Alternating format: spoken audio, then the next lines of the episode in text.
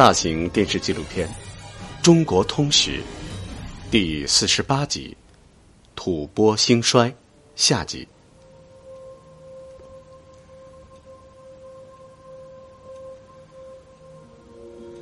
在布达拉宫的这幅壁画上，描绘了金城公主当年入藏之前，唐朝皇帝赐给她一面镜子的情形。在壁画中，仿佛能够听到临行前唐朝皇帝对金城公主的殷切叮咛。金城公主与赤德祖赞的和亲，进一步加深了中原文化与西藏文化的交流和影响。赤德祖赞在给唐玄宗的上书中说：“外甥是先皇帝旧肃亲，又蒙降金城公主。”遂合同为一家，天下百姓普结安乐，汉藏一家成为双方共同的期待。在吐蕃与唐朝多方面的社会文化交流中，佛教是一个非常重要的因素，对西藏文化传统的形成具有极为重要的意义。在松赞干布去世之后，本教大臣得势。他们开始破坏佛教，到金城公主入藏，西藏的佛教一直处于百废待兴的状态，甚至文成公主带来的释迦牟尼佛、十二岁等身像都已经不见踪迹。真正使佛教在吐蕃广泛传播的，是赞普赤松德赞。很多藏文史籍记载，赤松德赞。是金城公主的儿子，这一直是西藏历史中最富争议的问题之一。这位功绩卓著的伟大赞普，确立了佛教在吐蕃社会文化中的崇高地位。在赤松德赞即位之初，权力还掌握在信奉本教的大臣之手，吐蕃社会的反佛势力依然很大。甚至连大昭寺、小昭寺都被改为屠宰作坊。在一些信佛大臣的支持下，赤松德赞严惩反佛大臣，并采取了一系列有力的措施来推行佛教。赤松德赞迎请莲花生大师、寂护伦师等天竺汉地的高僧入藏弘法，在他的主持下。吐蕃修建的桑耶寺，这是吐蕃史上第一座正规寺院。赤松德赞颁布兴佛诏书，并挑选贵族子弟出家为僧，这也是吐蕃史上正式出现佛教僧人的开始。他赐给每位僧人三户属民作为供养，这就是三户养僧制。赤松德赞。下令举行了一场佛教与本教的公开辩论，以决胜败。辩论的结果是本教失败。赤松德赞当即宣布自己信奉佛教，一部分本教徒改信佛教，其他人则逃往了边远的地区隐居。在佛教取得了对本教的胜利之后，佛教内部的矛盾斗争也基本得到了解决。佛教开始发展起来。赤松德赞在吐蕃史上的地位和作用，堪与松赞干布相提并论。在他长达四十三年的统治时期，吐蕃继续扩张，形成了一个强大的多部族帝国。在赤松德赞即位的第一年，公元七百五十五年。安史之乱爆发了。这场历时七年零两个月的叛乱，给唐王朝的统治造成了极为沉重的打击。而正积极开拓的吐蕃，则意外的觅到了良机。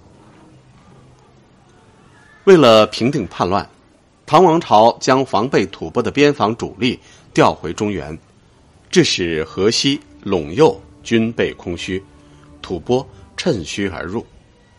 到安史之乱平定时，唐朝的陇右之地已全部被吐蕃占领。公元七百六十三年十月，二十万吐蕃大军长驱直入，占领长安。长安城被洗劫一空，他们甚至还拥立了一个傀儡皇帝。唐军发起有力的反击，迫使吐蕃军队在十五天之后退出长安。此后，吐蕃军队掉头西征，占领西域、河西走廊广大地区。吐蕃人追求了一个半世纪的目的，终于达到了。据统计，吐蕃总共占领了唐朝五十余州、一百五十余县，控制人口达一百六十多万。面对吐蕃咄咄逼人的进攻态势，唐王朝宰相李沁。提出了北河回纥、南通南诏的遏制吐蕃计划，并得以成功实施。南诏是由唐朝乌蛮、白蛮等少数民族建立起来的一个地方政权。公元七百三十八年，唐玄宗册封地域最南的蒙舍诏首领皮罗格为云南王。使之归顺大唐。然而，其子格罗凤继位之后，宣布脱离唐朝，归附吐蕃。由于吐蕃对南诏一直横征暴敛，南诏苦不堪言。唐王朝宰相李沁的计划，使南诏顺利归唐。南诏归唐之后，吐蕃大规模的扩张之势有所减弱，双方再度和谈。唐穆宗长庆元年，唐朝与吐蕃双方进行了最后一次会盟。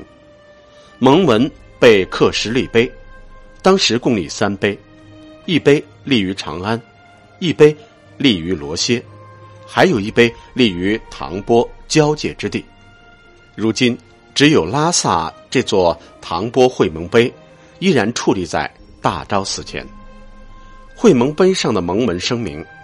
这次会盟的目的是商议社稷如一，使唐波再续慈亲之情，重申邻好之意。盟文再次肯定了双方划定的边界，商定了双方用以沟通的异地线路，并规定了其他的和平政策。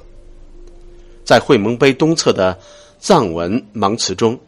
还回顾了从松赞干布以来唐波关系发展的曲折历史，告诫人们长庆会盟来之不易。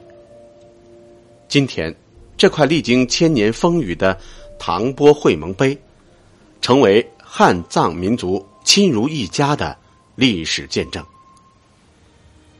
对于吐蕃自身来说，唐波会盟碑和他身后的大昭寺。还见证了西藏佛教的发展历史和吐蕃王朝的兴衰。赤松德赞去世后，朗达玛在一些反佛大臣的拥立下登上了赞普之位。朗达玛推行激烈的毁佛政策，以至于招来杀身之祸。公元八百四十二年，朗达玛遇刺身亡。这位给吐蕃带来血雨腥风的。暴虐统治者，成为吐蕃最后一位赞普。在朗达玛去世之后，吐蕃陷入长达四百余年的分裂割据局面。直到蒙元时期，西藏地区才又一次汇入中国统一的洪流。大唐与吐蕃这两个强盛的王朝几乎同时兴衰。历史的巧合令人感慨无限。双方时战时和，有时亲密，有时疏远，彼此窥探，却又互相学习。对唐朝来说，吐蕃是必须认真了解的新伙伴、新对手；而对于吐蕃来说，唐朝是充满魅力的学习、模仿乃至超越的对象。差异巨大的双方。就在这个复杂交流的过程中，不断碰撞，不断消长，也不断融合。如今，他们当年叱咤的风云早已散尽。而回望这两个王朝的背影时，我们仍然能够感受到其光辉穿越时空，夺人魂魄。而松赞干布与文成公主，赤德祖赞与金城公主的美好姻缘，作为唐波合同为一家的纽带，更是中华民族历史上永远传颂的佳话。